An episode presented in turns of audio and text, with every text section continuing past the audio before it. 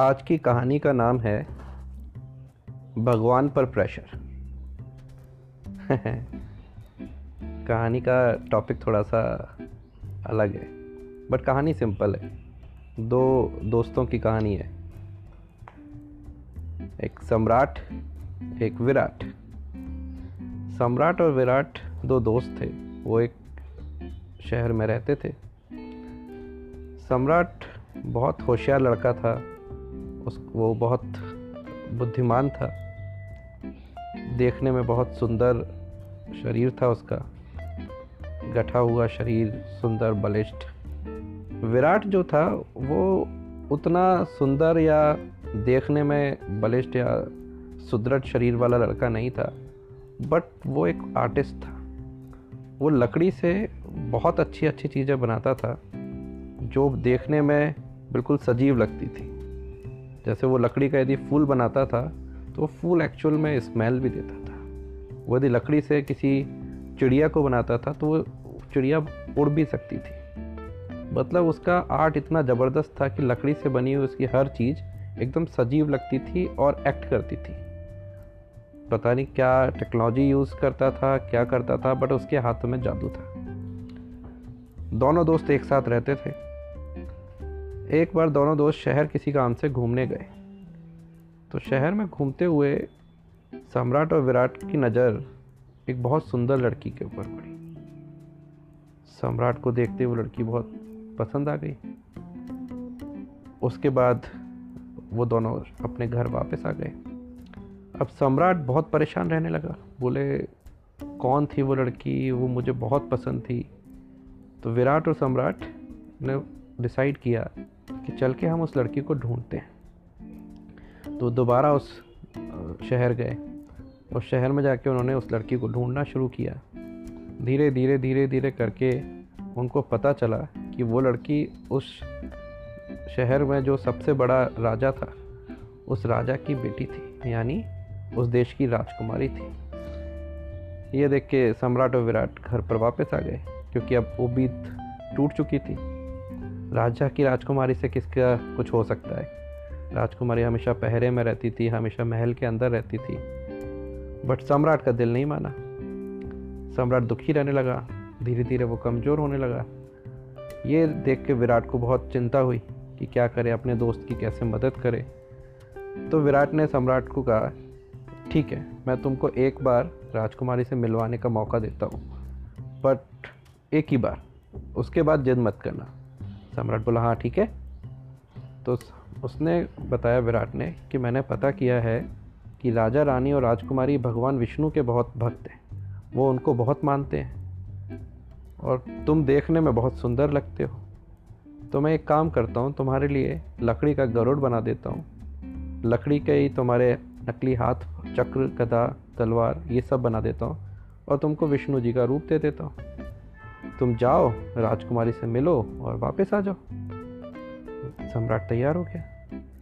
सम्राट ने अगले दिन वो लकड़ी की सब चीज़ें पहनी और उड़ते हुए राजकुमारी के महल पहुँच गया। महल पर जब वो पहुँचा तो राजकुमारी छत पर पूजा कर रही थी। तो उसने देखा आसमान से उड़ते हुए भगवान विष्णु आ रहे हैं। तो राजकुमारी ने हाथ जोड़ के खड़ी हो गई। राजकुमारी बहुत खुश हुई। उसको लगा, उसकी तपस्या से प्रसन्न होकर भगवान विष्णु ने उसको दर्शन दिए। सम्राट भी बहुत खुश था कि उस, वो उस राजकुमारी से मिल पाया, बात कर पाया। ये सारा एपिसोड राजा ने देख लिया। तो राजा ने अगले दिन राजकुमारी को बुलाया। बोले, कल मैंने देखा था कि तुम छत पर किसी दिव्य पुरुष से बात कर रही हो, जो लकड़ी, जो गरुड़ के ऊपर बैठ के आया था। था लकड़ी का गरुड़ बट लग, असली करा था। राजकुमारी बोली हाँ पिताश्री, वो भगवान विष्णु ही थे। मेरी तपस्या से प्रसन्न होकर उन्होंने मुझे दर्शन दिए। राजा का दिमाग चला, उसने कि भगवान विष्णु, ये तो अच्छा मौका है। तो उसने राजकुमारी से कहा कि, कल जब भगवान विष्णु दोबारा आए तो उनसे मेरी भी मुलाकात करवाओ प्लीज़। राजकुमारी बोली, ठीक है। अब इधर सम्राट वापस आया, बहुत खुश। तो उसने विराट को पूरी चीज़ बताई। विराट बोला, देख, ये अब इशू हो सकता है. राजा को पता चल गया कि तू भगवान विष्णु नहीं, सम्राट है तो वो तेरा सर कलम करवा देंगे। सम्राट बोला, यार, अब सर कलम करवाएँ जो, पर मेरे का तो मन कर रहा है, दोबारा राजकुमारी से मिलने का, मैं तो जाऊँगा। सम्राट ने अगले दिन फिर वो पूरा वेशभूषा अपनाई, गया तो वहाँ देखा तो राजा रानी दोनों बैठे थे। पहले तो सम्राट थोड़ा डरा, फिर उसने कहा, चलो ठीक है। जब राजकुमारी नहीं पहचान पाई तो ये भी नहीं पहचान पाएँगे। जैसे ही राजा के पास गया, राजा ने सम्राट के पैर पकड़ लिए। बोले, भगवान, आपने मेरी लड़की को पसंद किया है। मैं चाहता हूँ कि आप मेरी पुत्री से शादी कर लें। शादी कर लें? ये सुन के सम्राट तो बड़ा खुश हो गया। बोला हाँ हाँ ठीक है, कर लेते ये बात ओके सम्राट फिर वापस लौट के आ गया। और उसने विराट को बताया कि भाई, ऐसी ऐसी बात है। तो विराट बोला, अब एक काम करो, जल्दी से हम देश छोड़ के भाग चलते सम्राट बोला, नहीं, मैं तो शादी करूँगा। तो अगले दिन सम्राट फिर से तैयार होकर पहुँच गया। पर राजा जो था, उसने कहा कि महाराज इससे पहले कि एक शादी हो, मेरे को आपकी एक हेल्प चाहिए। सम्राट बोला हाँ हाँ बोलो, क्या हेल्प चाहिए? बोले, पड़ोसी देशों ने मेरे ऊपर अटैक कर दिया है और आप तो भगवान हैं, आप कुछ भी कर सकते हैं। एक बार चक्र चलाइए, उन सेना को मार दीजिए। तो सम्राट बोलता, अरे, आपकी सेना कहाँ है? बोले, महाराज, जिसके दामाद भगवान विष्णु हो, उसको सेना की क्या ज़रूरत? तो मैंने सारी सेना को निकाल दिया। तो बड़ा समस्या था। सम्राट बोला, ठीक है, कल लड़ाई करेंगे। आज नहीं। और ये बोल के वो वापस अपने घर पर आ गया। विराट बोला, देख, अब कुछ हो तो सकता नहीं है। अब भाग भी नहीं सकते। तो एक काम करो, कल जाओ, लड़ो, देखते हैं क्या होता है। अगले दिन सम्राट अपना लकड़ी का गरुड़ पर बैठ के, लकड़ी के धनुष, चक्र वगैरह को लेके पहुँच गया रणभूमि में। रणभूमि में देखा तो भैया वहाँ तो असली की सेनाएँ खड़ी थी। दुश्मन की सेना बड़े बड़े तोप, तलवारें, भाले लेके, धनुष पान लेके खड़े हुए हैं। हज़ारों की संख्या में सेना। ये अपना लकड़ी का विष्णु जी बना, पहुँचा। सम्राट को बहुत टेंशन। थोड़ी देर हवा में उड़ता रहा तो सेना भी डरी। लोगों को लगा कि अरे, वाकई में भगवान विष्णु आ गए। पर जब देखा कि बहुत देर तक भगवान विष्णु कुछ कर ही नहीं रहे हैं सिर्फ़ हवा में उड़ रहे हैं तो लोगों को शक हुआ। उन्होंने भाले फेंकना शुरू कर दिए, तीर चलाना शुरू कर दिया। अब सम्राट अपना बचता बचाता हवा में उड़ता रहा। अब मैं इस कहानी को यहाँ पर रोकता हूँ। अब मैं आपको लेके चलता हूँ सीधे विष्णु धाम। विष्णु धाम में भगवान विष्णु शेषनाग की शैया पर लेटे हुए हैं। लक्ष्मी जी उनके पैर दबा रही हैं। तभी उनके द्वार पर नारद मुनि का आगमन हुआ। नारायण नारायण। भगवान विष्णु बोले, अरे, नारद, कैसे आना हुआ तुम्हारा? बोले, महाराज, आपका एक संकट का सूचना देने आया हूँ। बोले, क्या संकट? बोले, भगवान विष्णु का धरती से समापन होने का समय आ गया है। बोले, क्या बकवास कर रहे हो? भगवान तो मरते ही नहीं है। बोले हाँ बट आज भगवान विष्णु मरने वाले हैं। बोले, भगवान विष्णु कैसे मर सकते हैं, नारद? मैं तो यहाँ पर हूँ, तुम्हारे सामने मैं कैसे मर सकता हूँ? और मुझे ना तो मेरा कभी जन्म हुआ है, ना मैं कभी मरूँगा। बोले हाँ महाराज, आप सही कह रहे हो, पर ज़रा धरती पर नज़र डाल के देखिए।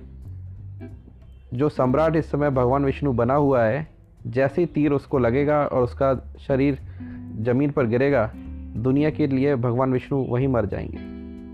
तो मैं आपसे विनती करता हूँ कि आप तुरंत युद्ध भूमि की ओर चलें। हम वापस धरती पर आते हैं। धरती पर सम्राट विष्णु रूप में बचता बचाता हवा में उड़ रहा है।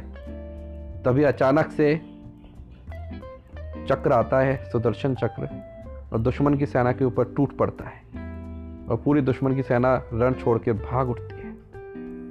सेना जा चुकी है। भगवान विष्णु को खुद आना पड़ा अपने आप को बचाने के लिए, और इसी के साथ सम्राट वो युद्ध जीत जाता है।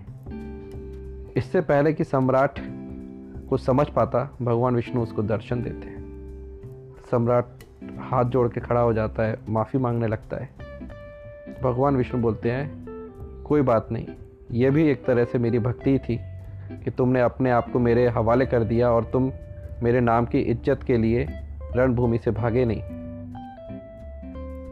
तो पर सम्राट बोलता पर महाराज अब मैं इस रूप को और धारण नहीं करना चाहता, मुझसे एक गलती हो गई है, पर मैं आगे क्या करूँ, मुझे मार्गदर्शन करें।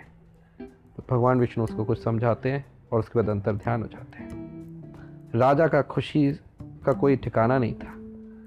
भगवान विष्णु ने दुश्मनों की सेना को भगा दिया था, उसका राज सदा सदा के लिए सुरक्षित हो गया था। सम्राट वापस आता है बट इस बार आम आदमी के रूप में वापस आता है। राजा उसको देखता है तो बोलता है, भगवान, ये क्या हो गया? सम्राट उसको बोलता है, चूँकि मैंने भगवान होने के बाद भी अपने स्वयं के, स्वार्थ के लिए अपनी शक्तियों का उपयोग किया, इस कारण अब ये जीवन मेरे को आम आदमी बनकर ही जीना पड़ेगा। मेरी सारी शक्तियाँ, सारा दैवत्व ख़त्म हो गया छीण हो गया। राजा को ये सुन के बहुत अफसोस होता है कि उसके कारण भगवान विष्णु को अपनी शक्तियाँ खोना पड़ा, ये जीवन उनको, मानव जीवन में जीना पड़ेगा। तो राजा बोलता है, महाराज, मेरे से एक जो गलती हुई, उसके लिए मैं क्षमा माँगता हूँ कि मैंने आपको अपने काम के लिए यूज़ किया। बट अब मेरा ये राज्य मैं आपको सुपुर्द करता हूँ। आप मेरी लड़की का हाथ थामिए। ये बोल के राजा अपना राज्य सम्राट को दे के अपनी पत्नी के साथ वानप्रस्थ के लिए चले जाते हैं। अगले दिन सम्राट का राजाभिषेक होता है। वो राजा बनता है, राजकुमारी उसकी रानी बनती है। और विराट को सम्राट अपने देश का प्रधानमंत्री बनाता है। ये थी कहानी। तो यदि आप भगवान पर भी प्रेशर डालो तो भगवान को भी आना पड़ता है।